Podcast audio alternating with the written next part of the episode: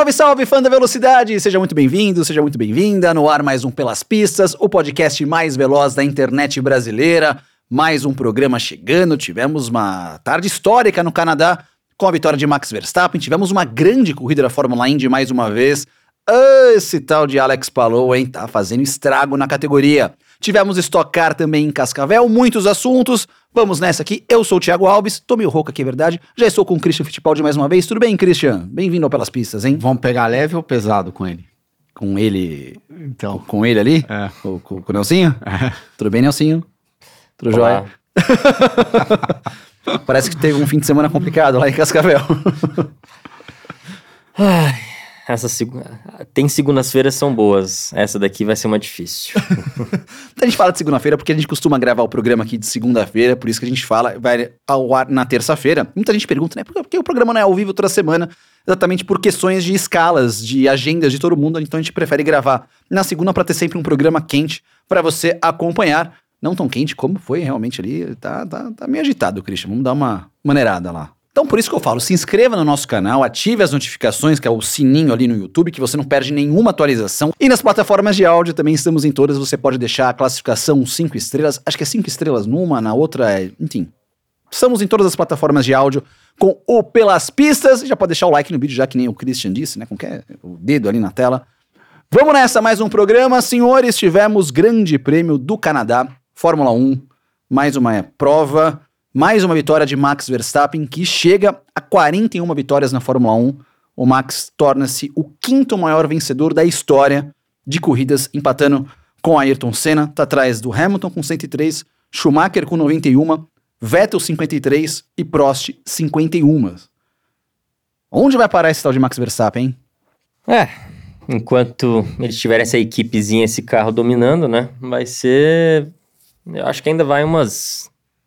Que, umas duas, três temporadas aí. Para os outros alcançarem?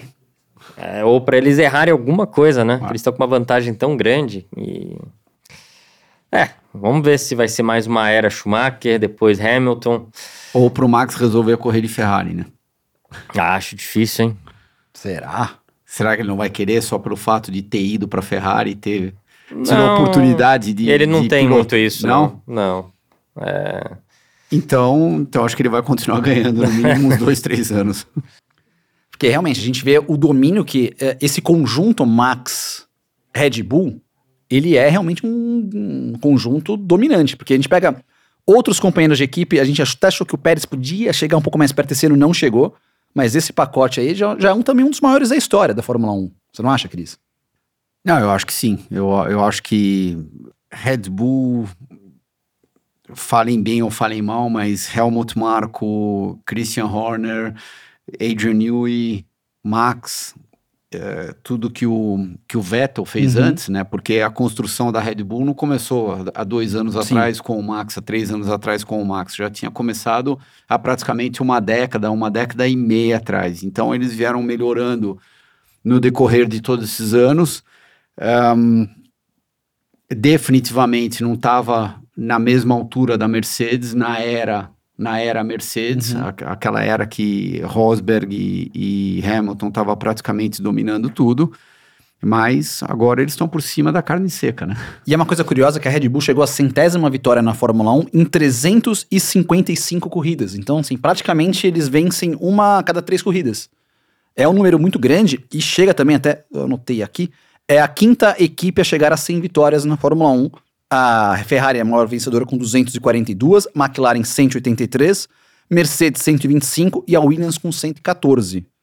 Então, um domínio realmente também que a gente vê da Red Bull em pouco tempo, né? Porque a Ferrari tem mil corridas, as outras têm muito mais etapas, e a Red Bull Não, e começou sem, com um projeto talvez até meio E não levado a sério, né? e sem falar que é uma equipe privada, né? Não é Uhum. uma. Tudo bem, Williams também é, mas sempre com uma montadora por trás, né? Tudo bem. Eu acho que o Williams e a Red Bull, vai, vamos dizer que são as A equipes McLaren privadas. também, acho que. Apesar de ter tido uma É. época Mercedes, mas também foi. É, mas. É, pode ser. Mas assim, para uma equipe privada conseguir fazer isso, realmente é um. É um legado, né? Que eles vão deixar e. A Red Bull antes de ser Red Bull era o que? Era a Jaguar? Jaguar. É, eles compraram. Eles compraram a Jaguar. Não, Era Stewart que virou Jaguar, que virou Red Bull. Ah. Tá.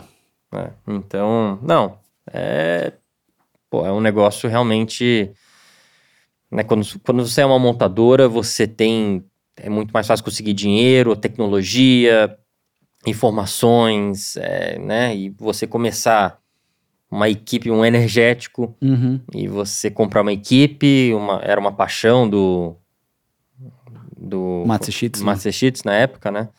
E cara, se tornar o que o que virou, realmente não é, é nas próximas, a gente não vai ver isso nas próximas pro- provavelmente duas, três décadas, Uhum. não vai ver uma situação dessa novamente, né? É, Eu achei que você falou uma coisa é, curiosa e interessante, Christian, que você falou realmente das eras. A gente teve realmente a era Vettel de quatro títulos. Então a gente está observando um período de domínio mesmo. Porque a gente teve, sabe, que domínio McLaren na década de 90, depois teve um... Ferrari. A Ferrari com Schumacher, a era Vettel, a era Hamilton, Hamilton. e agora é, vem essa era... Essa era Verstappen aqui, já praticamente encaminhando também o terceiro título, né? Como que é, é bom a gente poder ver eu sei que tem muita gente que fala assim, ah, não tem graça, às vezes o mesmo cara ganhando, mas ao mesmo tempo eu insisto, às vezes, nessa, nesses momentos históricos que a gente pode vivenciar. Eu insisto em dizer, não tem graça, por quê? Porque é a Red Bull e o Max ganhando, porém, quando o Hamilton tava ganhando Não, de Mercedes, Também tinha tinha, graça. também tinha gente que falava que era sem graça. Não. Como também o pessoal fala que a era Schumacher era, Ah, uma era, sem exatamente, a era Schumacher era É. sem graça, mas... Não, que é, é sem assim graça, sempre, não- que é sem graça, não tem, não tem dúvida que é, né? Agora, né, os caras trabalharam um monte, investiram um monte de dinheiro e tudo, estão tão colhendo os frutos agora de, de muito trabalho e de decisões certas, né? Uhum. Não é culpa deles que a Ferrari fica errando, não é culpa deles que talvez a Mercedes tenha desenvolvido um carro. é, tentaram fazer uma coisa meio diferente e não deu certo. Ah, e foram atrás do melhor projetista e atrás do melhor piloto.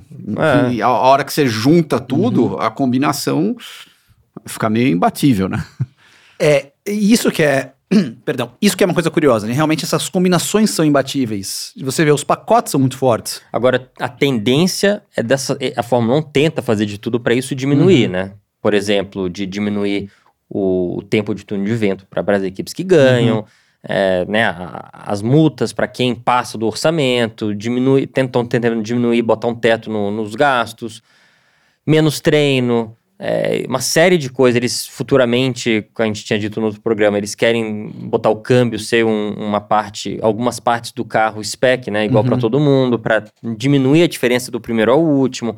Então eles estão tentando realmente é, diminuir essas eras, essas dominâncias, seja na década de 90 e 2000, talvez por orçamento, né? Na época não tinha limite de orçamento, então com o orçamento ilimitado você pegava tudo do melhor. Hoje em dia, obviamente tem um pouco disso, mas diminui, diminui um pouco o fator somente dinheiro, né? Porque devagarinho a gente está. As equipes estão tentando controlar os gastos de todo mundo para que todo mundo gaste a mesma coisa, lógico, sempre tem umas formas aqui e ali de, de você é, manipular isso de certa forma, mas eles estão tentando diminuir esse- essas, essas dominâncias, né, essas eras, para que não fique chato pro, pro público, né? Que o público realmente não gosta. Hoje em dia, né, já, já saíram é, números aí que o número de pessoas que assistem a largada e depois saem para fazer outra coisa, muda o canal e, e voltam para ver o final é, é muito grande. Né? E quando vai criando essas, essas dominâncias, vai aumentando esse número, né? Que o percentual cada vez aumenta de pessoas saindo depois da quinta, décima volta, né? E um ótimo exemplo disso é, na minha época, do primeiro carro do grid ao último, geralmente era 3 segundos e meio, às vezes até 4 segundos, dependendo da pista. Hoje em dia, vou voltar a um grande prêmio atrás. O Max no, no- fez a pole lá, no, fez a pole não, ele ele estava em primeiro lá no Q1. O Leclerc ficou eliminado do Q1, estava 1.3 atrás dele. E já tivemos corridas, e acho que esse ano ou o ano passado, que estava praticamente o grid inteiro no mesmo segundo. Então, tem tudo a ver com isso que você está falando. Tá, tá- eles estão tentando minimizar todas as variáveis para deixar o esporte o mais competitivo possível, deixando o esporte mais competitivo é melhor Mais pra todo- interessante. mais né? interessante. Igual a Indy, é melhor para todo mundo, exatamente. Agora, mesmo você pega, pega a Indy, olha que interessante, pega a Indy que todos os carros são iguais, só muda os motores, mas a diferença é mínima, Mínima. né? Uhum.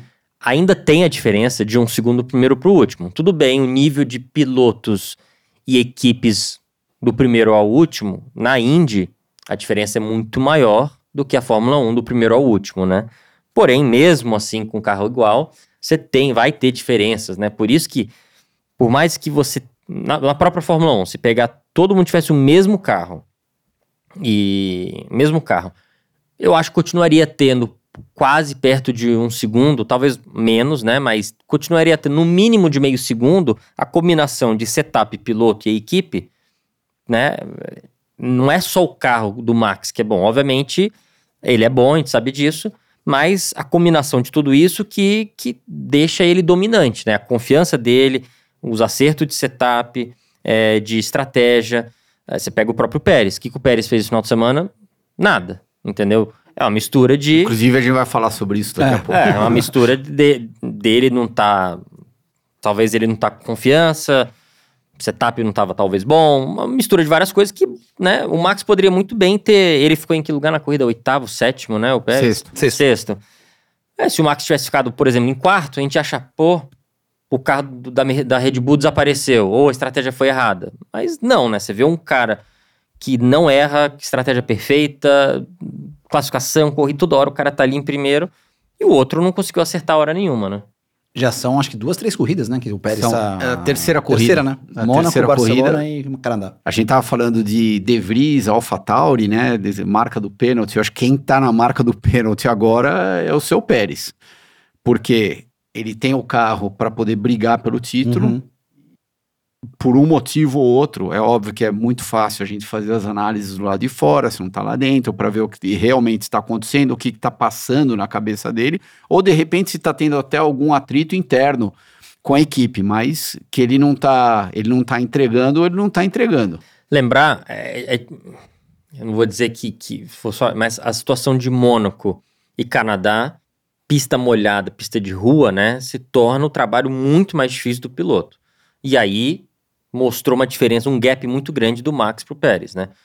Tudo bem, Austrália, é, Azerbaijão, é, Arábia Saudita, também não são fáceis, mas a pista estava seca, né, as va- variáveis estavam muito me- menores Menores. do que Mônaco e Canadá, que tava molhado, super difícil, qualquer erradinha era muro. E o Pérez não, não mostrou. Não, para mim o que impressionou no Canadá foi a classificação do Max. Uhum. Eu vou ser sincero, até mais que a corrida. É, quando ia abrir eh, to- to- todos os, os, Qs, né? ele era sempre o primeiro da fila a estar parado. Ele saía, ele fazia a volta no limite logo na primeira volta. Ele não ficava esperando. Por quê? Porque é uma estratégia. Eles não sabiam se ia chover, se ia, se ia piorar a condição da pista. Então, por isso, você tem que estar em cima do lance o tempo todo. O Max já sabia. eh, eh, Desculpa, ele já saía a primeira flying lap dele já era muito mais rápido que o Pérez. É, é é, também tem a questão da. Eles, como eles têm a confiança, e eles estão com uma confiança tão grande, eles não têm problema pegar a pista dois, três décimos mais lenta. Porque geralmente, quando você é o primeiro a sair, Não, eles não, o Max, né? o Max, é. É, porque se você comparar com o Pérez, que é exatamente o mesmo carro Sim. que ele, ele, ele, ele tava em, É, sei lá, em décimo, Porque, oitavo. porque eles queriam tentar pegar uma pista um pouco melhor, porque ele não estava confiante. O Max estava com muita confiança, então não tem problema ser o primeiro. Porque geralmente, quando tá chovendo, começa a passar vários carros, a pista tende a dar uma. tirar um pouco de água no, no asfalto, né? Então o Max não teve problema de pegar a pista talvez um pouco mais molhada, mas ele. eles- aí qual é o lado positivo? Você não pega trânsito, é, você é o primeiro a fechar uma volta, se der uma amarela, uma, uma vermelha, alguma coisa. Os outros preferiam pegar a pista um pouquinho mais, não vou dizer seca, mas menos, menos molhada, que quando os carros passam levantam muita água por causa da aerodinâmica. Mas eles preferem ter essa chance, esses um, dois, três, no máximo quatro décimos de vantagem, mas aí toma o risco de pegar trânsito, de pegar uma bandeira amarela, vermelha, qualquer outra coisa, né? Agora, será que no- parte disso já não vem do planejamento de cabeça do Max? Ele se sente muito mais confortável sendo o primeiro a estar parado lá na fila. E tendo di- dito isso que você acabou de falar, se por acaso sair uma bandeira vermelha, daí ele conseguiu fazer a volta, porque ele vai ser o primeiro a abrir a volta, ele não vai pegar trânsito, E de tem o- repente é E isso. tem, também. o- tem outra desvantagem você ser o primeiro, né? Você fica parado lá, o pneu vai esfriando, né? Vai esfriando os O outros- pessoal fica esperando pra sair com o pneu quente, né? Porque você tira o cobertor, você sai. Se você fica parado na fila, Não. esfria na hora o pneu, né? E o, o que me chamou a atenção, às vezes o Max estava parado quase dois minutos lá É. na frente. Eu não sei como não, não começou a esquentar o motor, né? Era, era muito tempo parado. Uma curiosidade, vocês são- a gente conversou dessa discrepância que a gente tá vendo de Max pro Pérez. pro Pérez. Se o Alonso for vice-campeão, ou seja, o Pérez não for o vice-campeão, é um, um fracasso do Sérgio Pérez? É. Porque a gente tá pegando um carro que até agora ganhou todas as provas da temporada. Eu não sei se é fracasso ou não, mas que ele tá fora da Red Bull, ele tá. Acho que é um. Mas também, E- Lembrando que ele tem um contrato até o, o fim de 24. sim, eu acho que Não é só pra. Que não é um contrato que acaba agora e qualquer um pode ser contratado. Tem cláusulas, tudo, mas só pra. Então, você Não, acabou de falar, não, tem, bem, tem, mas- tem cláusulas, né? enquanto, enquanto eles forem campeões do mundo, construtor e piloto, se o Pérez vai ficar em segundo, terceiro, quarto. Agora, se o. Pérez estivesse afetando o resultado dos construtores para eles não ganharem, aí sim começa a ser que é um o- problema. Que é o caso da Aston Martin com o Alonso e o Isso. Stroll. Se o Stroll tivesse andando mais próximo do Alonso Uhum. ou fazendo frente para o Alonso, a Aston não estaria em terceiro, estaria em Sim. segundo no É campeonato. bom, é bom você levantar esse ponto, porque todo mundo fica falando da dominância Red Bull. Pega o Stroll, que dois anos atrás estava andando junto, qual que era o companheiro? O Vettel, Vettel. né? O Vettel estava andando parecido, às vezes um pouco na frente, às vezes um pouco atrás, mas estava ali, né? Tava mais equilibrado. É. assim, apesar de. Se o Vettel tivesse ter mais. na Aston Martin até hoje, né? E tivesse tendo os resultados parecidos com, com o Stroll, Uhum. ninguém nunca ia achar que aquele carro tinha o potencial que tá tendo. Aí você bota um Alonso lá e você vê o que, que o carro pode fazer. Isso pode acontecer em qualquer lugar. Não vou dizer qualquer equipe, mas, por exemplo, se o Alonso tivesse na Ferrari, será que ele conseguiria estar andando também ali mais próximo, mais para frente? Então, por mais que sim, as equipes e os carros fazem muita diferença na Fórmula 1, né? Não é igual o Indy, que é uma corrida de piloto. Muita gente fala que a Fórmula 1 é corrida de equipe de carro, não de piloto. Você vê essas coisas acontecendo e, poxa, o piloto faz diferença sim, para extrair aqueles últimos décimos, né? É, é a comparação. Max Pérez, Alonso Stroll. é, então, realmente, faz diferença sim você ter um piloto que. Porque é, um- é um efeito, uma, uma, cascata de bola de neve, porque um piloto que tem confiança, dá confiança para a equipe, dá constância para a equipe, tudo isso se torna um resultado mais fácil. Aí o piloto ele tem, tem, ele tem uma, uma- uma facilidade de ser o primeiro a sair para ficar lá dois minutos parado na frente.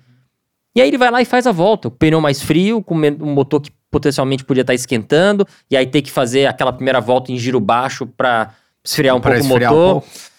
Então, o piloto faz diferença s- ainda, muita diferença, né? E quanto mais o grid vai se apertando pelos regulamentos, tem- né, tentando dar mais chance para os últimos, mais o piloto vai fazendo diferença.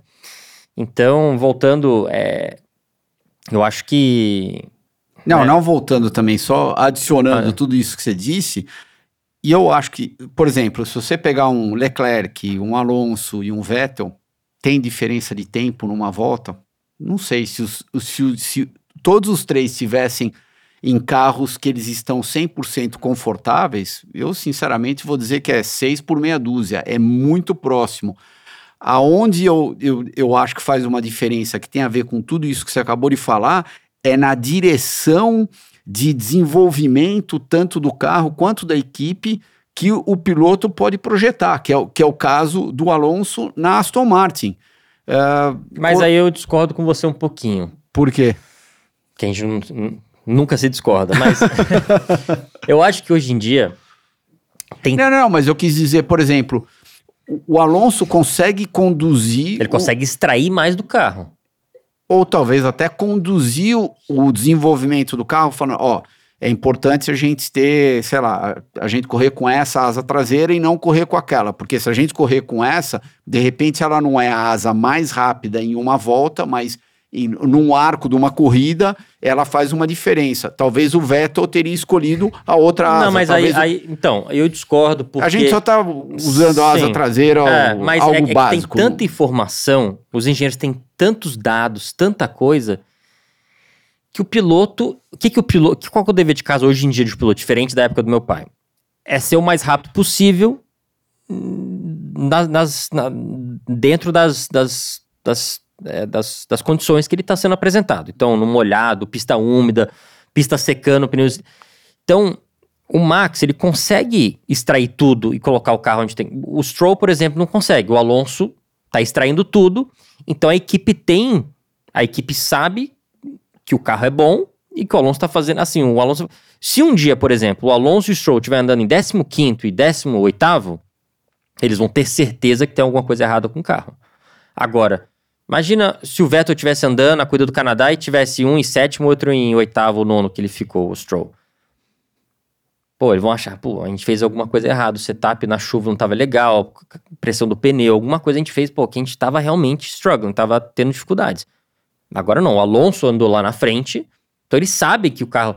Então, ele, ele- às vezes o piloto, quando você não, não tem dois pilotos bons, que estão sempre conseguindo extrair tudo do carro, gera dúvidas de por que, que a gente não tá performando. Será que é aerodinâmica? Será que é o motor? Será que é setup? O que, que será que a gente tá fazendo?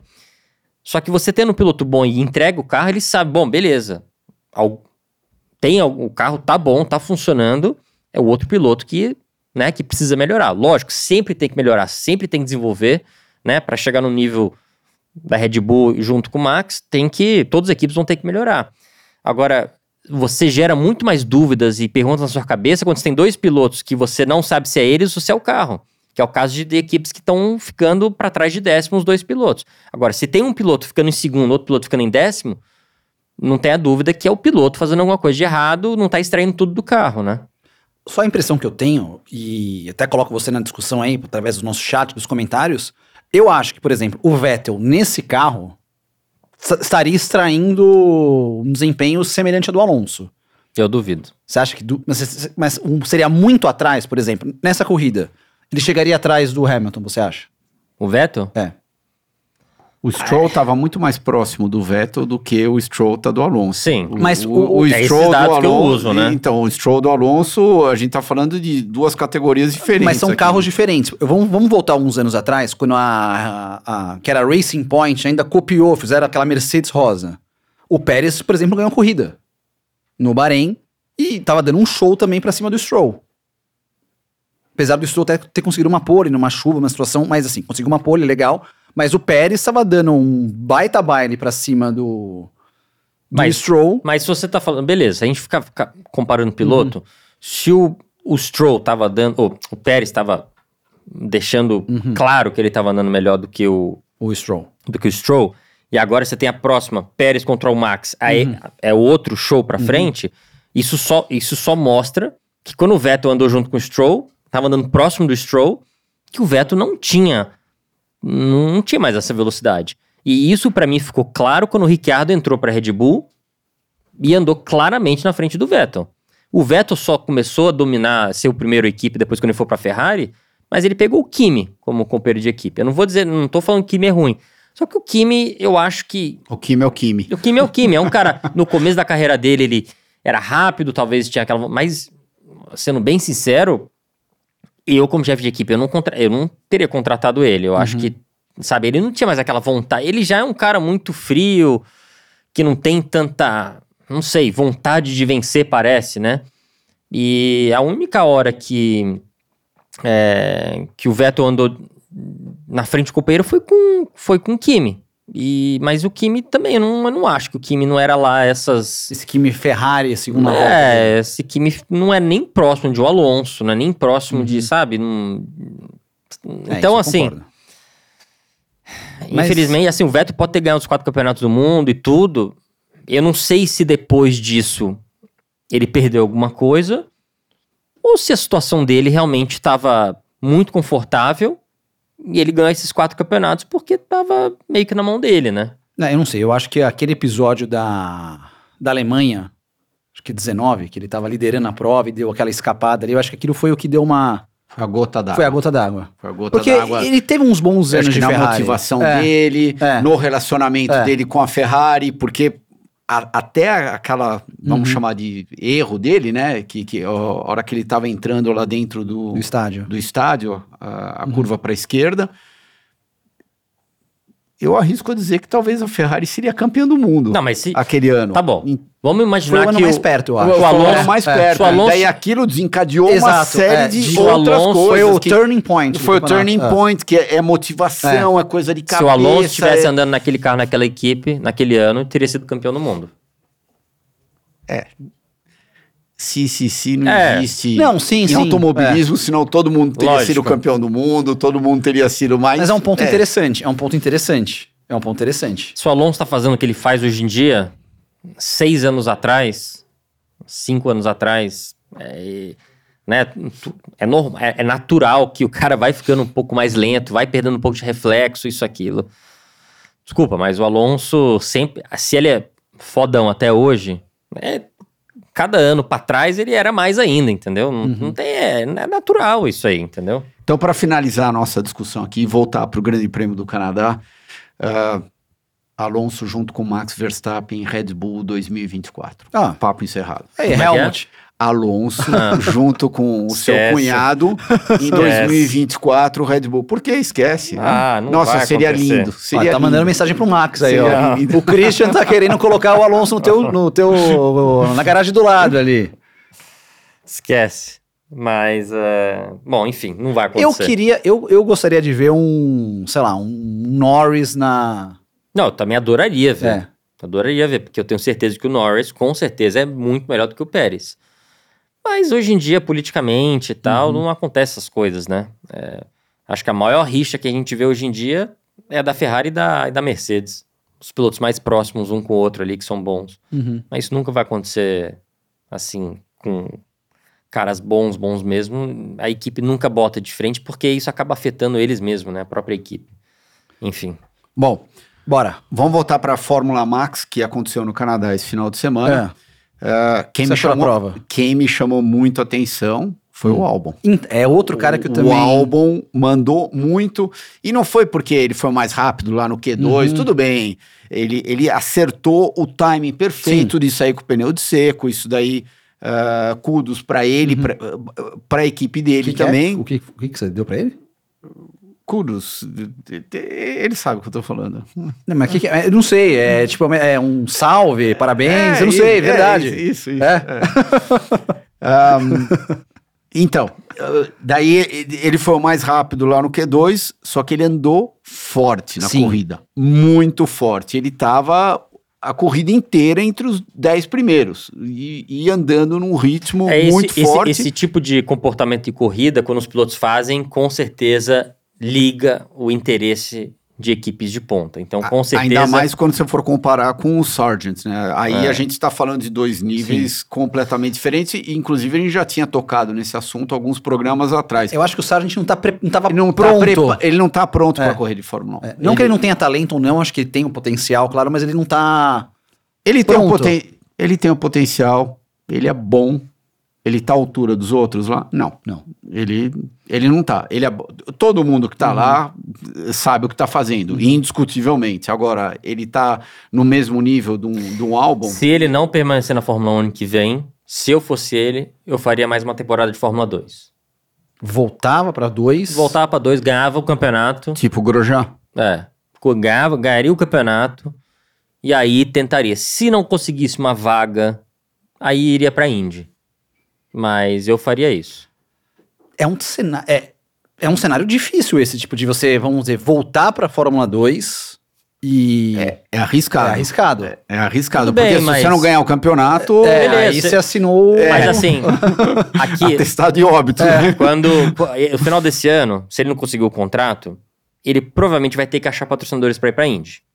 Né? As, as equipes de Indy não vão contratar ele, vão preferir qualquer outro americano lá, o New Garden, o, qualquer outro americano Não, que tá não é lá, qualquer outro americano também. Vão pegar o- os americanos que já estão correndo Enfim. lá com, com muita experiência, Ou- experiência de oval Então, também. mas, mas Ou uma turma da Fórmula 2 que tá tendo resultado melhor. É, mas não vão pegar ele. Então, Sim. qual que é a chance dele? Bom, beleza.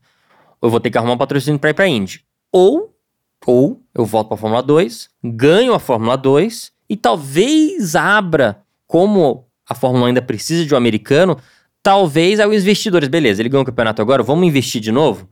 Porque ele deve estar mais preparado para voltar para a Fórmula 1. se não der certo na segunda, aí beleza, aí esse mesmo patrocinador que ele ia ter que procurar para a Indy, aí ele tem, aí beleza, ele já esgotou a tentativa de Fórmula 1, ele vai Fórmula Indy. Vale lembrar que o, o Sargent ele foi contratado pelo Dios Capito. Na época que ele estava terminando ali, ele saiu da Williams, o que era o chefe da Williams, ele contratou o Sargent antes do final da temporada e depois ele saiu da equipe. Então ele perdeu também meio que o respaldo do cara que contratou ele. Então agora ele contratou ele por causa do dinheiro dele ou ele Então. contratou ele porque o Yos realmente Acreditava que ele acreditava, fosse. viu algo diferenciado nele? O que aumenta o zoom, zoom, zoom é que realmente o Mick pode entrar ainda no meio da temporada. por Na Williams? Da Mercedes, é. Acho difícil. Eu acho difícil, mas eu não eu, eu acho difícil por causa do relacionamento comercial que o Sargent tem, aquilo que, que, que ele traz para Ah, a se Fórmula 1. ele trouxe tanto, hein? É, mas ele é americano, é, a Fórmula 1 Deve ainda... ativar muito com ele. E- e- Então, a, a, a Fórmula 1 ainda vai correr em Austin esse ano, ainda vai correr em Vegas Sim. esse ano, então é muito importante ter um representante americano. New Garden, de novo, olha aí, eu vou falar de novo. Mas, ahn, então, eu, eu acho que isso está salvando o Sargent por hora, por enquanto, lá na Fórmula 1. Por outro lado, depois de Vegas, até logo depois de Be- eh, Vegas vão faltar o quê? Uma. Não, uma corrida É. não. Uma. A penúltima, É a penúltima. Vegas? Vegas é a penúltima? penúltima. É. é Brasil, Vegas e Abu Dhabi. É, ele vai, ele vai fazer a temporada inteira. Ou será que não vão tirar ele para a última corrida, falando que ah, a gente vai testar o Mick de novo? Mas o Mick, acho que ele já provou que, que ele não tem a velocidade. Por que, que eles vão insistir numa coisa que, que não deu certo? É, é, seria, não sei. é, seria muito mais óbvio testar o Palou, por exemplo. Falaremos disso também, porque. Inclusive, já pode deixar o like no vídeo aqui, porque nós falamos na transmissão da Fórmula Indy, inclusive lá na ESPN, sobre a informação que a gente trouxe aqui na semana passada. O Nelsinho comentou sobre isso. A gente não, ele. É, o trouxe. Nelsinho trouxe aqui no. Sobre esse interesse do Palou. A gente vai falar de Indy ainda hoje, mas o Palou, eu insisto nessa tecla. O Palou é um cara que tá Não, e ele tá, tinindo. ele tá certo. Um cara que tá performando muito, novo. Por que, que ele não iria querer isso, né? Uhum. Isso é óbvio, né? Qualquer um que estaria na idade dele, ele tem o quê? 26. 20, 26? É. Não, qualquer um queria, né, queria oportunidade. Ele tá vendo que tem alguns pilotos ali na, na linha de Uhum. na linha do pênalti ali, pô, ele deve estar querendo a vaga do Sargent, querendo a vaga do De Vries, querendo a vaga de qualquer um que tá que não tá performando bem. Isso é, isso é óbvio, né? Será que passa pela cabeça dele que ele tá querendo a vaga do Pérez também? Ou, ou você acha que isso nem Não. passaria? É, é algo. Acho que não. Nesse caso, não. Acho que ele, ele quer uma oportunidade.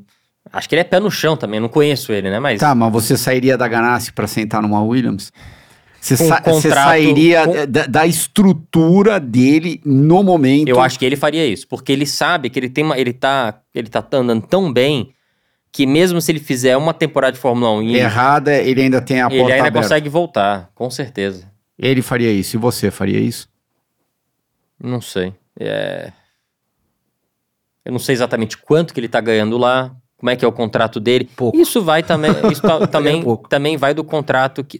Eu acho pouco não, porque deu aquela confusão ano passado Então. entre a McLaren e ele deve ter acertado por um pouco mais para ficar. né? Agora, Porque ele se- tinha, na verdade, ele se- tinha mais um ano de contrato. Então, a, a treta toda foi porque eles queriam rasgar o contrato e aí não rasgaram, então ele continua ganhando talvez um pouquinho Não, mais que mas aí antes. falaram, beleza, a gente não vai rasgar, mas a gente vai te dar um pouco mais, né? Ah, não sei se teve isso. Ok, hein? O então- chip... Na idade dele, você acha que é mais importante correr por dinheiro ou correr por resultado? Eu acho que ele tem que ir atrás do sonho dele. E se ele sonha. O que, que é o sonho dele? É Se ele- ficar rico ou o sonho Não. dele é ganhar? Mas ele pode. Eu acho que ele pode ganhar Mas muito. um é meio consequência do outro. Ele né? pode ganhar muito mais dinheiro na Indy.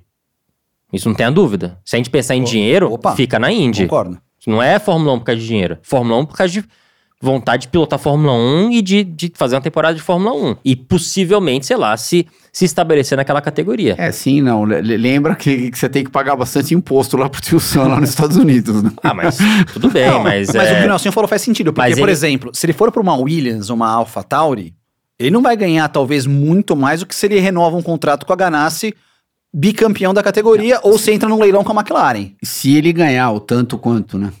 Porque talvez É, então. só o fato deles É. darem a oportunidade para ele correr lá Vão na pagar Fórmula 1, um- vão pagar Sim. talvez até menos do que aquilo que o, o chip Não, eventualmente mas ele, poderia ele pagar. vai ganhar muito menos. É, geralmente, o contrato desses iniciantes da Fórmula 1 é uns entre 500 e 1 milhão, entendeu? Que ele vai ganhar. Na Indy, ele tá ganhando muito mais que isso. Eu acho que não, hein? Não. Não. Se pegar a prize money só de Indianápolis, quanto que ele ganhou? Ele foi o quarto em Indianápolis. Tá bom? Hum. Botou meia milha no bolso? Não. Não, tudo bem, meia milha, Não, não 60 botou, não. 40. É? Então você começa a fazer Tá a conta. bom. Em Não, uma não, corrida ele fez então, 200, 300 mil. Não, 150, 200 mil, daí mais imposto que você paga, a- acabou sobrando limpo, limpo pra você É. uns, uns 100 pau, não O é? que eu- o que eu é, é bem diferente daquilo que as pessoas imaginam. Por exemplo, em Indianápolis, você tira aquela foto na segunda-feira com Uhum. o carro do lado de uma montoeira de dinheiro, tudo.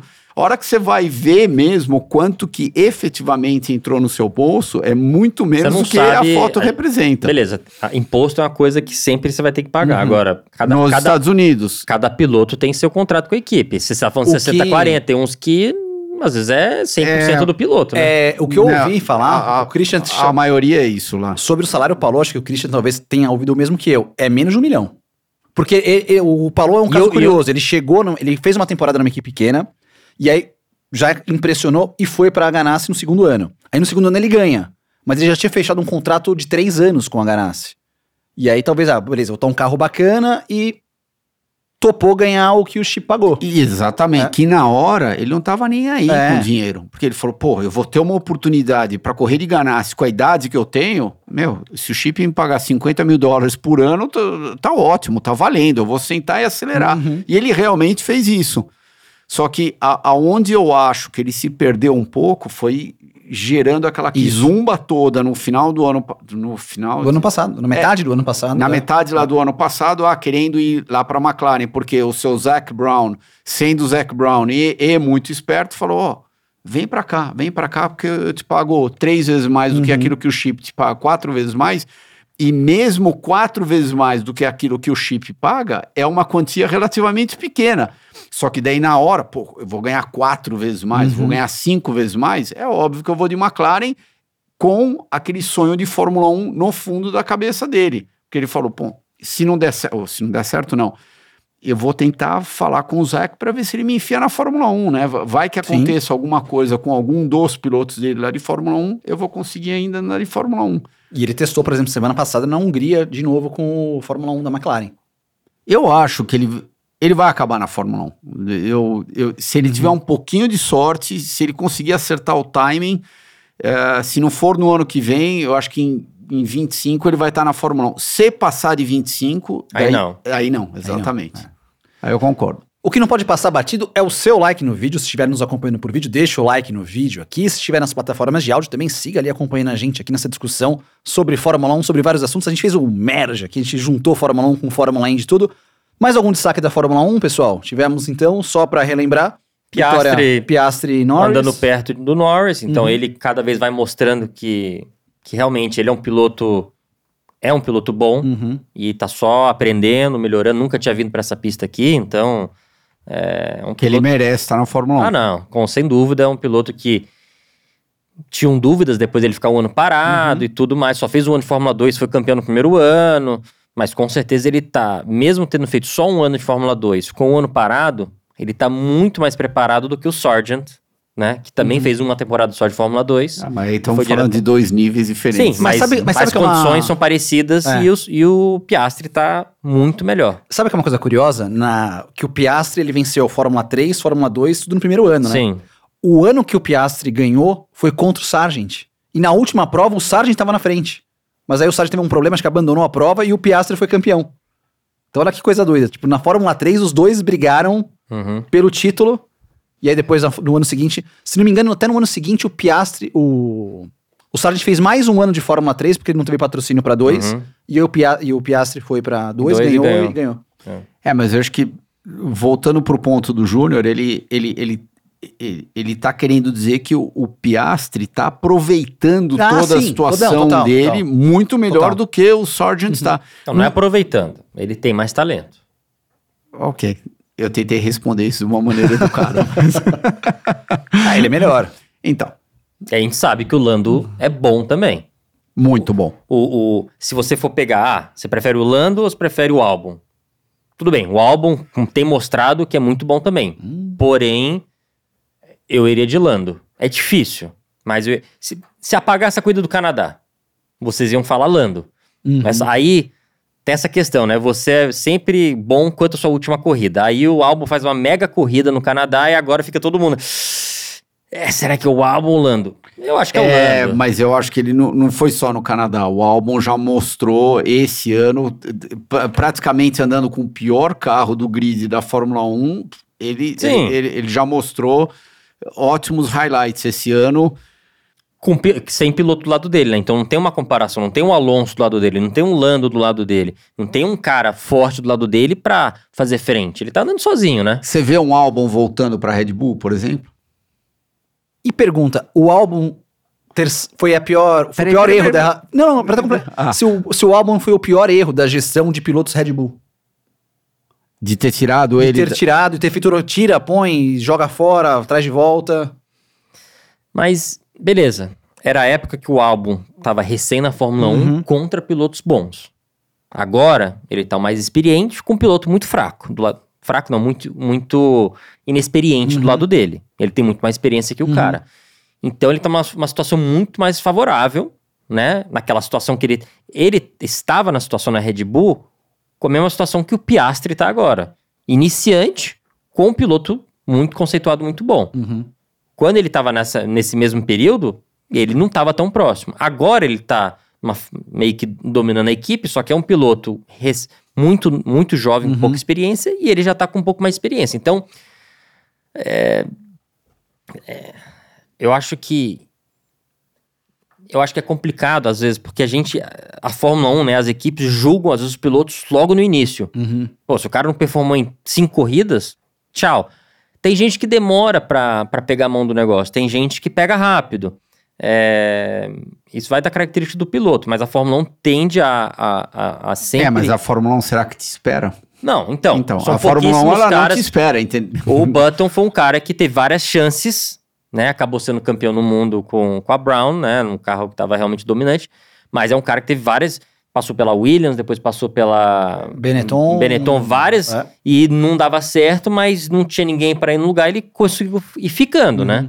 Então, tem alguns pilotos que têm essa oportunidade, essa chance de ficar ficando até que dá uma acertada. E aí você vai ganhando bagagem, vai ganhando experiência e isso vai contando, que é o caso do Albon. Ele saiu da Fórmula 1, ficou um ano fora, voltou, tá com mais experiência, tá com mais é, confiança tá performando. Agora, é contra um piloto um pouco mais fraco, um pouco menos, bem menos experiente que ele. Então, então voltando, eu ainda escolheria o Lando comparado entre Lando e, e, e Albon, eu iria no Lando. O cunhado já chegou a falar pra você quem que ele gostaria de ver sentado do lado dele ou ele tá confortável com o Pérez? Não. Ou esse assunto nunca veio à tona? Nunca de veio à repente, tona. Tá.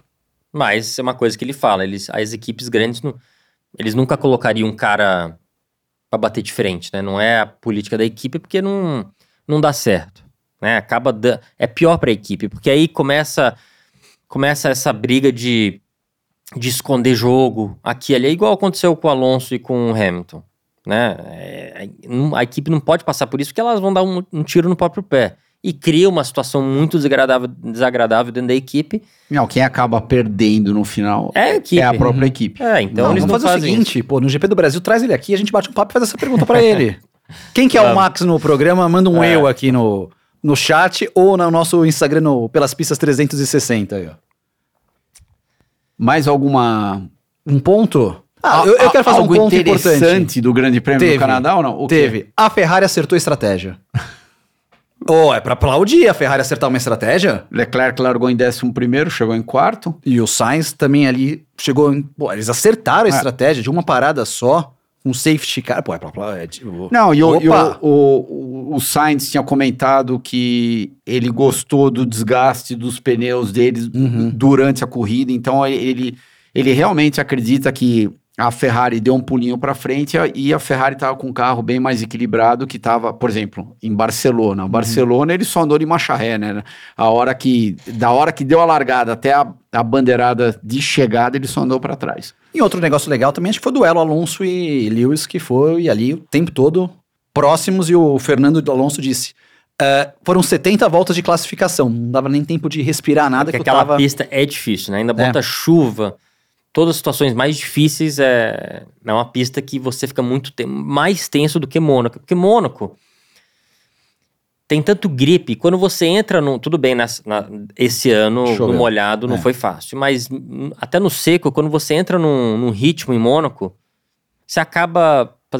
Lá em, no Canadá é uma pista bem mais ondulada, tem que pegar muito mais zebra, é freada forte com chinquene. É uma pista que, tem umas variáveis um pouco mais difíceis, né? Eu acho o Canadá muito mais difícil que Mônaco. Concordo com você que Canadá é difícil, mas Mônaco é muito mais difícil que Canadá.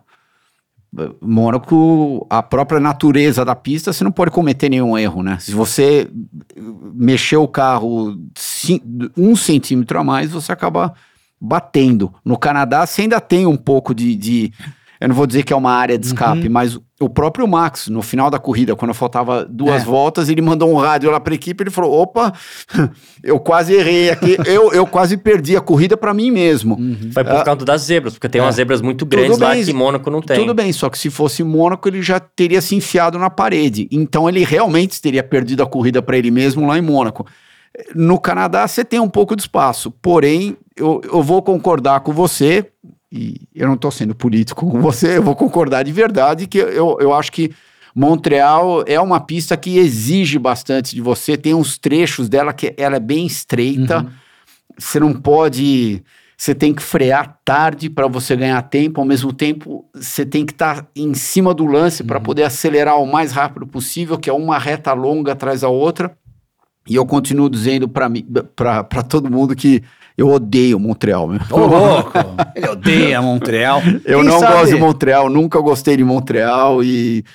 Ok, Montreal a gente vai ter que correr, mas a gente, eu, eu tinha que correr. Hoje em dia, graças a Deus, eu não tenho que ir mais para Montreal, mas eu não gosto. Eu te arrumo no simulador. Foi a, no, no iRace essa semana, foi no Montreal. Pior Opa, ainda. mudar de assunto, mas uma coisa que a gente não comentou foi aquela confusãozinha que deu do Villeneuve.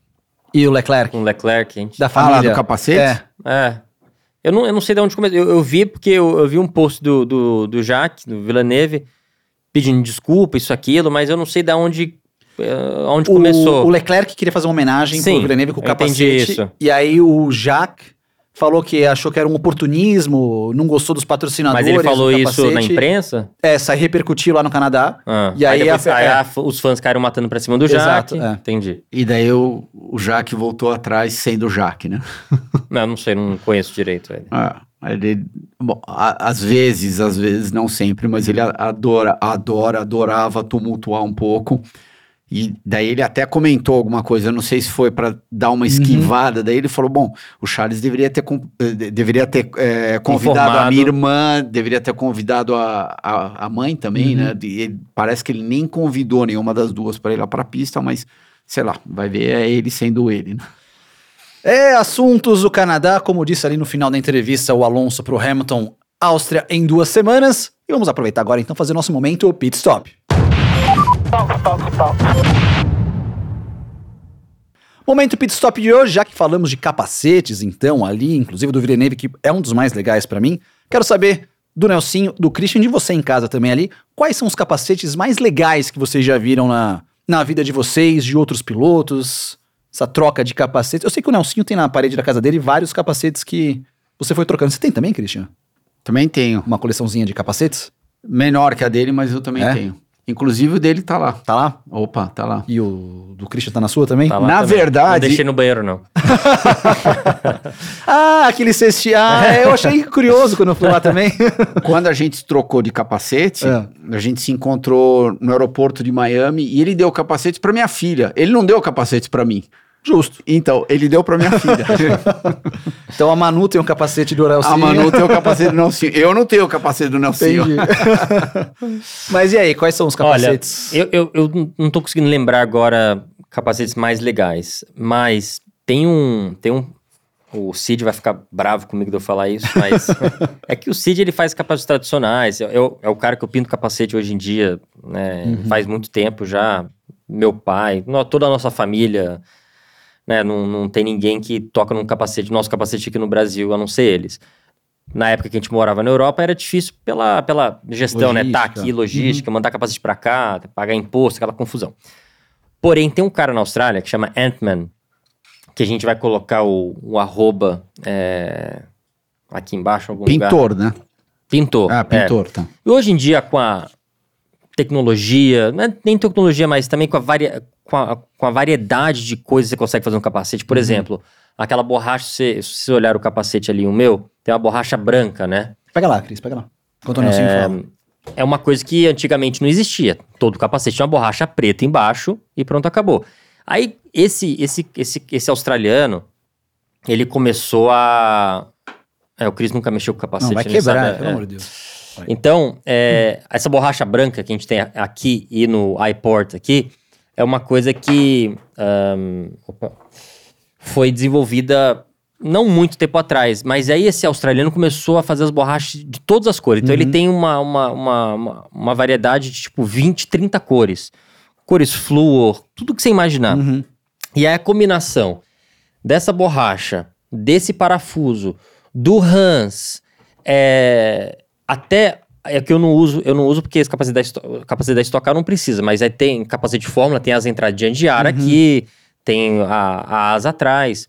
É, ele tem todas as, as peças daqui em todas as cores, então, tipo, geralmente tem muitos que é tipo uma entradinha de ar Aqui é, transpa- cano às vezes também. transparente aqui, né? Geralmente ou é transparente ou é da cor da, da- do capacete. No caso aqui, eu seria ou laranja ou uma peça transparente. Ele tem ela em transparente, mas em todas as cores. Tá. Então, em laranja, azul, roxo, todas as cores que você imaginar. Então, ele consegue fazer uma combinação entre o desenho e as pecinhas e a viseira, que é muito legal. E, cara, quase todos os capacetes que ele, que ele faz. Ah, a cor desse, dessa grelha, que é a entrada de ar aqui do capacete, aqui, ele pinta também. Nesse caso, a minha é preta, normal, mas é, é- é- tem um capacete de mônaco que eu tenho que ele até colocou umas luzinhas aqui dentro. Tem um botão dentro que acende as luzes dentro aqui.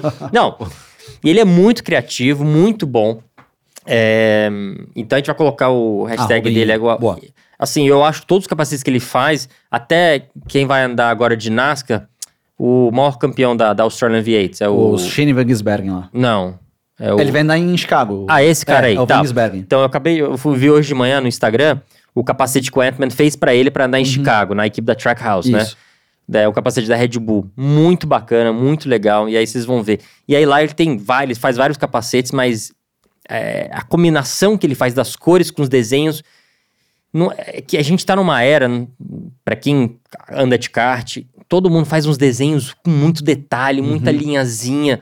Uma coisa de longe não dá pra ver não nada. dá pra ver, parece um carnaval, sabe? Não tem os desenhos clássicos. Lá ele consegue fazer uma coisa é, futurística, mas clássico ao mesmo tempo e fica muito bonito. Então, não tem um capacete, não tô lembrando agora de cabeça, mas esse Ant-Man lá, ele tem umas criações, ele tem uma criatividade muito bacana. É, então, dê uma olhada nessa página. aí. Nossa, você- você acabou de me ensinar alguma coisa É? que eu sinceramente não sabia que ele tinha tanta tanta tanta variação, tanta criatividade pra fazer isso. Na minha época só tinha borrachinha preta. não tinha nem, nenhuma cor pra escolher. Mas Nem viseira colorida tinha na sua época, né? calma, também não é assim, vai. E e pintura? Ah, mas você não falou o seu também. é- Não, eu vou falar Ah, o tá. Não, então, é, eu não tô conseguindo lembrar de cabeça qual pintura, assim, mas eu acho que a era de 90 e 2000 é, Eram mais icônicos os era capacetes. icônico, né? O, o capacete do Schumacher, por exemplo, no começo era muito legal. Depois que ele ficou todo vermelho na Ferrari, eu não- já não gostava Perdeu mais. graça, Perdeu é. a graça. É, do Alesi, é, do Villeneuve, todos esses eram marcantes. Do Ayrton, é, todos do Mika, eles né? Também, o Mika Hakkinen, que era... do Mika Hakkinen, são pilotos, são, são, são desenhos não necessariamente bonitos, mas clássicos e fáceis de identificar. Uhum. Hoje em dia infelizmente não tem mais isso, né? Você não, os desenhos são muito E muda a cada corrida, né? Você é, perde toda um pouco. corrida. é. O que, que tem a ver? É, é, nada contra o Bottas, mas ele quer fazer um desenho, né? Ele fez um capacete agora pro Canadá. Aí ele botou lá, sei lá, um, um, um beaver, que é um. Castor. É, botou um castor, botou um veado, botou, sei lá, uns outros bichos lá do Canadá, por exemplo. Colocou um labrador, inclusive. É? Não, não, não cachorro, né? No, o... Ai, como é que fala? Agora eu me perdi um pouco. O labrador é cachorro. Não, então eu usei outra palavra pensando em inglês aqui. No, é, um, um X-Men, o... Ah, o cara que, o é, cara que eu co- corta as madeiras. É, é, É, tipo lenhador. Lenhador, exatamente. é. O labrador Não, não, lenhador. não, por isso que eu tô falando. É porque é inglês, Eu viajei. É, eu viajei. Mas Mas ele faz um capacete com. Ele fez os mullets também. Não, parecia uma história em quadrinho, o capacete dele, entendeu? Tipo, pô, é, eu não sei. Eu, eu sou um pouco da. Por mais que eu, sou, eu sou muito mais novo que o Chris, Uhum. eu tenho. Eu tenho essa. Eu, eu sou mais da moda antiga, né? Capac, desenho de capacete tem que. O que, que foi? nada. Eu, Ah, eu tá. tô quieto aqui, tô tomando na cabeça, tomando Depois o labrador pro lenhador. O pior foi o dedo, né? Bota o dedo ali, mas. é, Dá o like, né? O like. Mas eu, eu, eu gosto muito dos capacetes clássicos, né? Eu, eu- os desenhos Uhum. de hoje em dia realmente são muito. É, são muito. Não sei. E você, Cris? Ed Shiver e Graham Hill. Graham Hill é igual ao do Damon Hill? Exatamente. Ah. Ed Shiver. Mas clássico, né? É um capacete azul marinho com listras brancas, muito. É a cara do piloto, né? Então. Você bate o olho, você reconhece. É. Tirando o nosso, né? Sim, tirando de vocês. Tirando o dele, Sim, tirando sim, sim, então. sim. Tirando o nosso, Ed Shiver e Graham Hill. Eu gostava muito do Villeneuve, do, do Jacques, aquela combinação de cores bem aleatória lá. eu não achava legal. bonito. É. Ele é icônico, Aham. mas eu não acho bonito. Eu acho que chamava atenção, Uhum. porque a- as cores não, não era, por exemplo, a- Era aqui- rosa com verde Isso, com amarelo. É. Então, aqui tá mais combinadinho tudo, mas Uhum. lá no caso lá do Villeneuve, é isso que você acabou de falar, a rosa com o quê? Rosa verde, com amarelo, verde, tinha rosa, amarelo, amarelo, amarelo. azul, tinha uma um de- chamava é. atenção, mas não O desenho era esquisito. é, é. Você em casa, claro, pode já participar, colocar aqui capacetes icônicos para vocês. E a gente aproveita também para lembrar que a rede Pitstop é a maior rede de autopeças do Brasil, com mais de 2.200 pontos de vendas espalhados por todo o país. De volta do nosso momento Pit Stop, pessoal, quem ainda não deixou o like, a gente tá vendo, a gente sabe quem tá assistindo o programa, a gente vai cobrar. Então, que nem disse o Christian, enfia o dedo ali no like pra você seguir compartilhando um pouco mais dos nossos conteúdos. Também avisa pra galera ali, os seus amigos que gostam de corrida, pode mandar também pelas pistas, porque vamos falar de outros assuntos. Bora falar, Christian, de Road America, pista que vocês conhecem muito bem. Não é, tivemos... não é a Fórmula Palou, Não é a Fórmula Palou, mas é que tá quase, hein? então, na Fórmula 1 é a Fórmula Max, É. né? Mas tá quase, concordo com você. né? 74 pontos o cara já abriu. Ele pode ficar uma prova em, Em casa. E ainda vai ser Só líder com pra, uma boa só pra- vantagem. pra fazer um contexto pro pessoal que tá assistindo, a vitória da Indy são quantos pontos? 50. Tá, na Fórmula 1 são 25. Tá. Então, a- a- o gap que o Max tá, Proporcionalmente, proporcionalmente é maior do que, que o é Palou maior. tá. Tá Então, bom. foi por isso que eu disse, não é ainda a Fórmula Palou, mas Tá. até agora tá indo nesse caminho. Eu, eu, eu não acho que vai chegar lá, porque a Indy, nesse aspecto, ela é mais competitiva Uhum.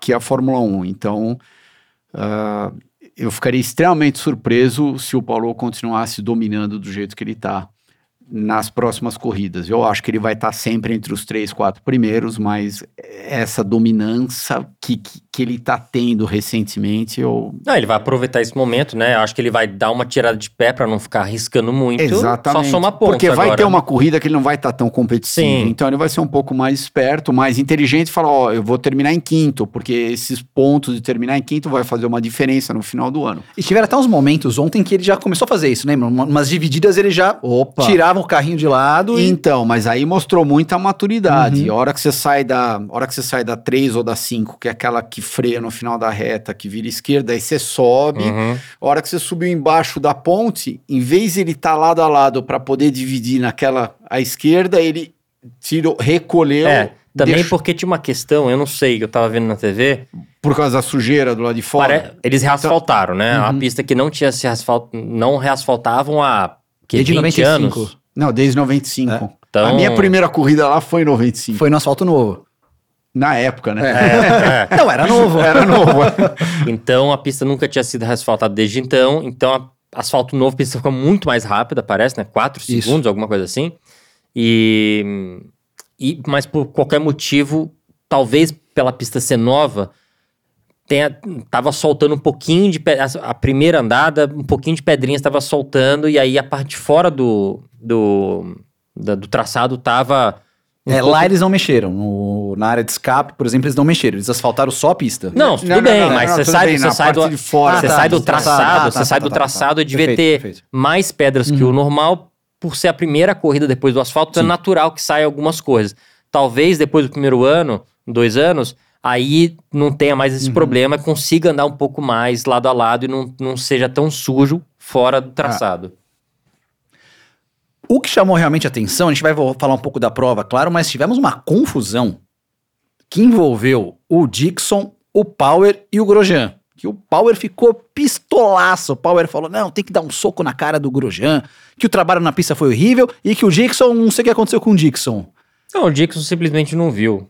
Não tem o que fazer. não- Não, eu até sei porque ele não viu, porque a hora que o Dixon saiu lá do Canada Corner, quando ele... ele Do ele- carrossel. Não, não foi do carrossel. A hora que o Dixon saiu lá da...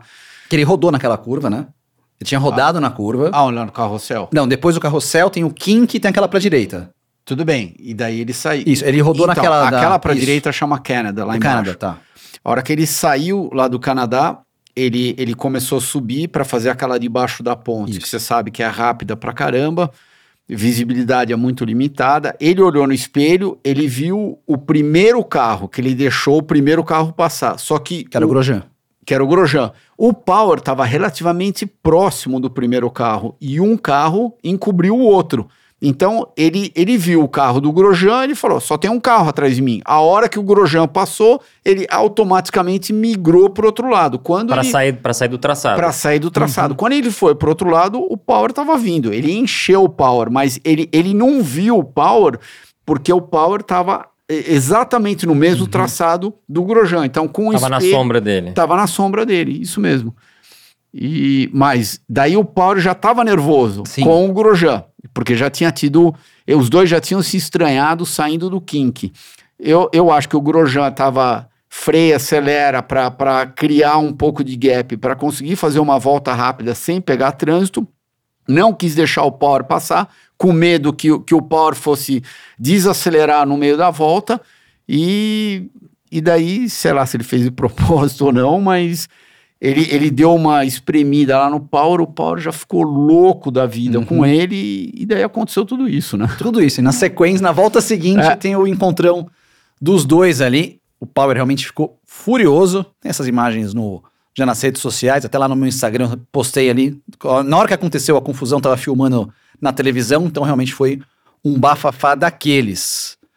Quem deu as cartas nessa prova foi o Herta. O Herta, pole position, liderou o maior número de voltas, só que no último pit stop faltou uma volta de combustível. E economizar uma volta de combustível lá não é fácil, né? 6 km de pista não é o, o melhor, né, Nelsinho? É, é, talvez ele talvez ele tivesse que começar a economizar mais cedo para ser mais eficiente, né? Quando você segura muito para economizar, para é a mesma coisa você dividir que sejam 5 litros em 5 voltas ou 5 litros em 10 voltas. Você vai perder muito mais tempo é, tendo que economizar um litro por volta do que meio litro por volta, né? Então, eu acho que ele estava esperando um, uma amarela, alguma coisa, né? E acabou não acontecendo, então ele teve que, nas últimas voltas, tirar muito o pé e acabou com um Não, o último bom dele. stint dele foi muito fraco. Ele, ele claramente tinha o carro mais rápido da pista, dominou, como Uhum. você mesmo comentou, a corrida inteira. E daí, no último stint, ele foi de primeiro para quinto, né? E tanto que na hora da transmissão, já na, no, no- acho que na primeira volta dele, quando ele saiu do box, depois da última parada dele, eu, eu, eu não lembro que curva que foi, se foi a, a, a 3 ou se foi lá embaixo, lá no Canadá de novo, ele, meu, tirou o pé muito antes da freada. A hora que ele tirou o pé muito antes da freada, eu falei, ih, tá economizando combustível. mas está economizando combustível logo depois da parada dele. Então, Ele já sabia. ele já sabia que meu, a batata ia assar. E a Sai, ele perdeu uma corrida que era importante pra ele, porque ele tava precisando de um resultado, Opa. né, Pra dar aquela depois de um ano difícil, resultados ruins, tava precisando daquela vitória. Agora, será que é ele que estava gastando muito combustível e não conseguia ser tão eficiente que nem os outros, que nem um Palou da vida? Ou será que foi a equipe que deu uma titubeada e em algum momento eles não conseguiram coloca- é, colocar todo o combustível e daí teve que parar uma volta antes, ao contrário de, de parar na mesma volta que todo mundo, porque os seis, os cinco, seis, sei lá, to- to- todo mundo que Sim. estava lá na frente parou na mesma volta. Mesma volta. Só ele que parou uma Só volta ele antes. que parou É. uma volta antes. Que eles tinham parado anteriormente na mesma volta, inclusive, lembra? Que foi naquele pit stop da bandeira amarela. Ele, que ele voltou em terceiro, e aí depois no segundo... Que ele caiu de primeiro para Isso, terceiro, pra daí terceiro. passou todo mundo Passou na todo pista, mundo, voltou para é. primeiro. E aí parou uma volta antes que todo mundo, e todo mundo entrou junto lá. É. Pra essa prova, que teve a vitória do Alex Palou, que nós já comentamos até sobre o- um possível destino do Alex Palou. O que chama atenção, Cris, é que o Palou, o pior resultado dele no ano até agora foi em oitavo. Então ele foi oitavo na abertura, em St. Pete, e todas as outras provas ele foi top 5. Em Indianápolis ele foi quarto, conseguiu um quinto depois, e três vitórias agora em quatro corridas. O último piloto que fez isso na Indy foi o Power, em 2022, e eu, eu acho que ele ganhou o campeonato, né? Mas ele tinha uma vitória só. Tudo bem. Ele Não, tem- mas é- é- é- é tá impressionante, é. é, então. É porque o Power, ele era top 10. Aliás, só dois pilotos chegaram top 10 em todas as provas. Ele e o Ericsson são os líderes e vice-líderes do campeonato. Mas é que tá, tá melhor do que o Power. Que o Power Tá. era top 10 ano passado E com só uma ganhou vitória. uma corrida. É, O Paulo já tá na terceira. terceira Então. e top 5 em praticamente todas. É Ah. um E, cara, hein?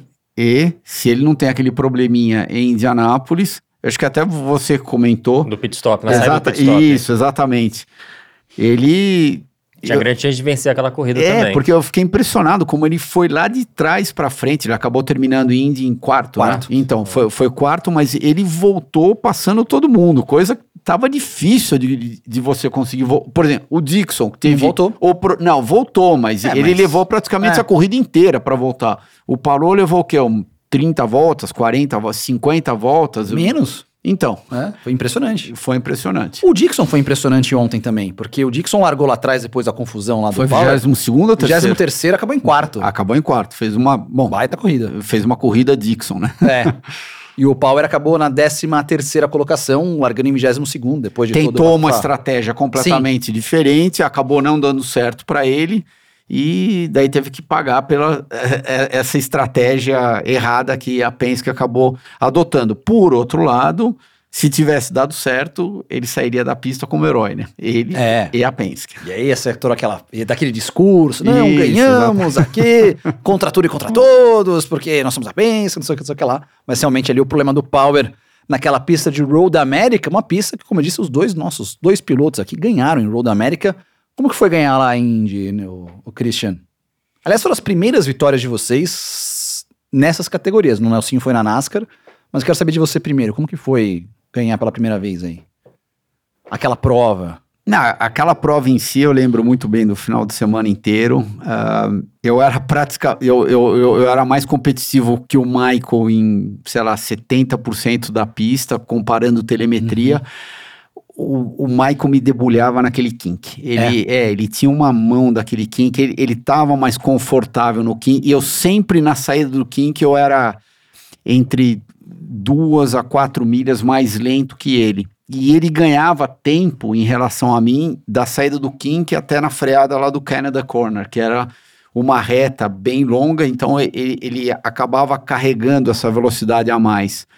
Ahn, e, e daí, na hora da corrida, mudou isso um pouquinho, porque na classificação ele tinha sido o primeiro, ele foi pole, eu fui quarto mais rápido, todo mundo bem próximo. E daí, na hora da corrida, andando de tanque cheio, com pneu mais velho, eu me senti mais confortável ainda, principalmente passando pelo kink. Daí, a hora que juntou as partes que, que eu sabia que eu era mais competitivo que ele, daí eu, eu acho que o, o pacote inteiro a gente era melhor. Ahn, inclusive, eu, eu, na minha última parada, eu, eu parei uma volta mais tarde que ele, saí na frente dele E daí mantive a liderança até o final da corrida, as últimas, sei lá, acho que 15 voltas, 14 voltas. E como disse o Theo José, não perde mais Christian Fittipaldi. Venceu. Pois é, né? Obrigado, Theo. E você, Nelson, como que foi lá a primeira vitória na NASCAR em Road America? Pra gente foi um pouco de uma surpresa, porque foi uma corrida que a equipe resolveu me dar. É, precisavam de um piloto. Na... Eu corri de truck aquele ano. E aí falaram: você quer fazer Road America? Eu falei: pô, adoraria fazer. E aí fui pra lá. Eu não conhecia a pista. Uhum. É, fizemos a pole. E aí a corrida foi flawless, né? Foi, não teve problema nenhum, né? Teve algumas é, algumas mudanças, né? Eu, eu cheguei a cair um pouco, mas isso era mudança de estratégia, Uhum. né? Parando no box quando outros não paravam. Mas aí vinha passando. é, pessoal, assim, foi uma corrida. Sabe aquelas que não dá nada errado? Tudo foi dando certo, as ultrapassagens e, né? ah, cara, e vencemos uma, uma, não vou dizer uma folga, mas né, tinha uma distância de uns 10 carros pro Uhum. cara de trás. Então, uma corrida que tava o Kurt Busch, tinha alguns caras bons da Cup lá. Ah, Villeneuve correu. ah, é essa É. prova? A Dani, ele- o Villeneuve bateu na Danica na última Ah, volta. eu lembro. Até o Max Paps estava envolvido Tava nisso aí também, também, é. um pouquinho. Mas é, foi uma surpresa, porque foi minha primeira corrida, eu acho, de Nationwide. É, E aí sair de lá com uma pole, uma vitória, foi maravilhoso, né? O lado ruim foi que eu tirei a bandeira do Brasil, levantei a ban- bandeira do Brasil, isso, aquilo, e os americanos não gostaram muito disso. Ah, né? é? É, teve um pouco de né, fãs ou mídia, isso, aquilo, né? Realmente não, não levando isso muito. No Eu- pessoal. É, é, então, né? O motivo que eu saí, que eu, que eu parei de andar de NASCAR, é porque eu não consegui mais arrumar patrocinadores para continuar na NASCAR, né? Então eu não sei se essa levantada de bandeira do Brasil é, não tem ajudado Uhum. isso aí. Mas, enfim, é, mas foi legal, a primeira vitória nossa da NASCAR, depois tiveram mais duas é, de oval. E não, foi realmente inesperado. E quando, a- quando você chega no final de semana querendo ganhar isso, aquilo, você termina o final de semana, bom, eu cumpri meu dever de casa, ganhei uma corrida, vamos pensar na próxima. Mas quando é um convite do nada, né? Tipo, sei lá, sei lá, vamos supor que a gente convide o Cris pra andar de estoque. Aí ele vai lá e ganha a corrida. É tipo assim, 10 vezes melhor, entendeu? Porque você não, não tá esperando, você tá esperando correr e, pô, se divertir, andar bem, isso, Uhum. aquilo, né? A equipe não era uma equipe de pom, era uma equipe que andava no meio do pelotão, não era a equipe que ganhava a corrida. Uhum. Tanto é que foi a única corrida que essa equipe ganhou esse ano inteiro. Então, é, foi, foi coisa de outro mundo, né? Primeiro brasileiro a ganhar uma corrida de NASCAR lá também, então, poxa, foi realmente um dia histórico. Qual que era a curva mais complicadinha de fazer com aquele carro? Sabe que eu não lembro direito? Eu lembro muito bem da pista que eu corri lá recentemente de, de Lamborghini, ano passado. É, Mas de Lamborghini, o kink era difícil. Depois do carrossel, Porque né? não tinha downforce suficiente. Não, o carro- não, e daí o chegava rápido. era muito rápido, Era né? muito rápido e, E- o carro chegava É, meio... e se você não, não, não- não voltasse no acelerador rápido, ou você não fizesse o kink rápido, você perdia muito, como você disse, da, daquela curva até a próxima freada, né? Tinha uma reta longa, você perde a reta inteira. Então lá você tinha. E não tem área de escape, né? Tem dois metros de grama, mas aquilo e nada é a mesma coisa, né? É, é, então, é, para mim, que eu lembro da Lamborghini, aquilo era o mais difícil. No NASCAR, assim, não consigo lembrar muito bem de cabeça. Assim, as coisas aconteceram, pelo que eu me lembro, as coisas aconteceram tão na mão, tava tão tranquilo, entendeu? Tão Aquelas encaixado. coisas que tem aquele dia que acontece que você não. Você fica se perguntando, por que, que não é todo final de semana assim, né? Falando em fim de semana, a Indy volta no dia 2 de julho lá em Mid Ohio. Vamos aproveitar esse clima de nem todo fim de semana é assim. Stock Car em Cascavel. Pergunta Começa, pra ele Cris, que... Antes que eu me Não, irrite. não, não. Eu tô quieto. Não falei nada. Você falou que você queria tocar o bloco de Stock Car aqui, eu fica à vontade. Você pode perguntar o que você quiser pro Nelsinho. Vou começar antes que eu me estresse. Quebrou, Primeiro- né? Não, não. Primeiro, parabéns ao Dudu Barrichello. Primeira vitória dele. No Quem ano de tava mais contente, o Dudu ou o Rubinho? Ah, não sei, mas os dois. O Rubens, é, obviamente, é muito emotivo, né? É, Nossa, e- ele, ele em cima daquela grade, a hora que o Dudu É. tava passando, É. só faltou ele derrubar a grade. Não, ele Então- tava muito feliz. Você queria invadir a pista ali, aí no para-brisa do, do carro do Dudu. O Dudu foi muito esperto, fez uma estratégia muito boa. Ele entrou na primeira volta da janela, depois entrou o safety car, então ele, ele, ele entrou cedo e, e isso foi bom pra ele porque deu safety car depois. Então ele, na cabeça dele, ele obviamente é uma corrida que dá muito safety car, é uma corrida muito rápida. Quando você sai da pista, geralmente você fica preso ou na brita ou bate no pneu. Então ele tomou essa decisão, então parabéns Dudu aí, acho que mérito muito dele aí, fez uma corrida muito boa, depois que saiu do box, olhou pra frente, não cometeu nenhum erro e foi até o final, então foi muito legal. Primeira corrida foi vencida pelo Serra, Isso. É, que mais a gente tem que falar? O Fraga. Fraga, Pole, então mostra que, né, piloto número um da equipe, que ele realmente é, chegou chegando, Uhum. então, bom pra ele, parabéns a Mateis. Mostra ainda a dom- dominância, entre aspas, né? Mas Mein e Mateis, eles têm, são, estão com a, Com a mão. estão com a mão do negócio, não, não cometem poucos erros, é, são eles ali os cabeças no momento da estoque. É, nosso final de semana realmente foi péssimo. É, a gente teve uma quebra na tomada. E aí a gente arrumou, obviamente, pro, pro domingo, e a mesma coisa quebrou no domingo durante a prova. Ahn, obviamente tem alguma coisa causando isso, né? A gente vai entrar numa in- in- investigação da equipe, né? Pra gente entender o que tá acontecendo, porque a gente tá, tá com alguns problemas crônicos lá no meu carro, que enfim. Coisa de corrida que acontece, né? Tem. Às vezes acontece que, que tem uma, uma pecinha que causa outras coisas acontecerem, né? E não tá sendo. Não, não- definitivamente não tá sendo um começo bom.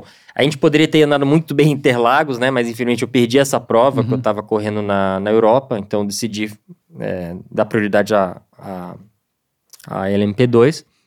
Então a gente, além de ter perdido um final de semana de não ter corrido, é, Goiânia foi na média, ficamos em quinto, Tarumã também em quinto, nada nem bom nem ruim, então a gente realmente estava com uma, uma Expectativa. pressão, uma expectativa de andar bem, né? Cascavel é uma pista que eles reasfaltaram. Ah, falando nisso, a pista ficou muito boa, É. o asfalto bom, zebras boas.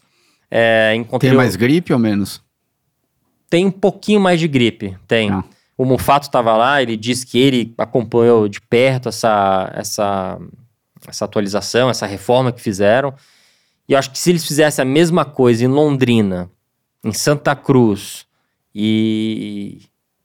É, são as duas pistas que realmente precisam para a gente poder voltar a correr. Goiânia daqui a pouco vai precisar também, que o asfalto tá começando a ficar velho e tá começando a ficar muito pontiagudo as pedras e tá começando a gastar muito pneu. Então acho que daqui a pouco Goiânia vai ter que entrar numa. vai ter que recapear.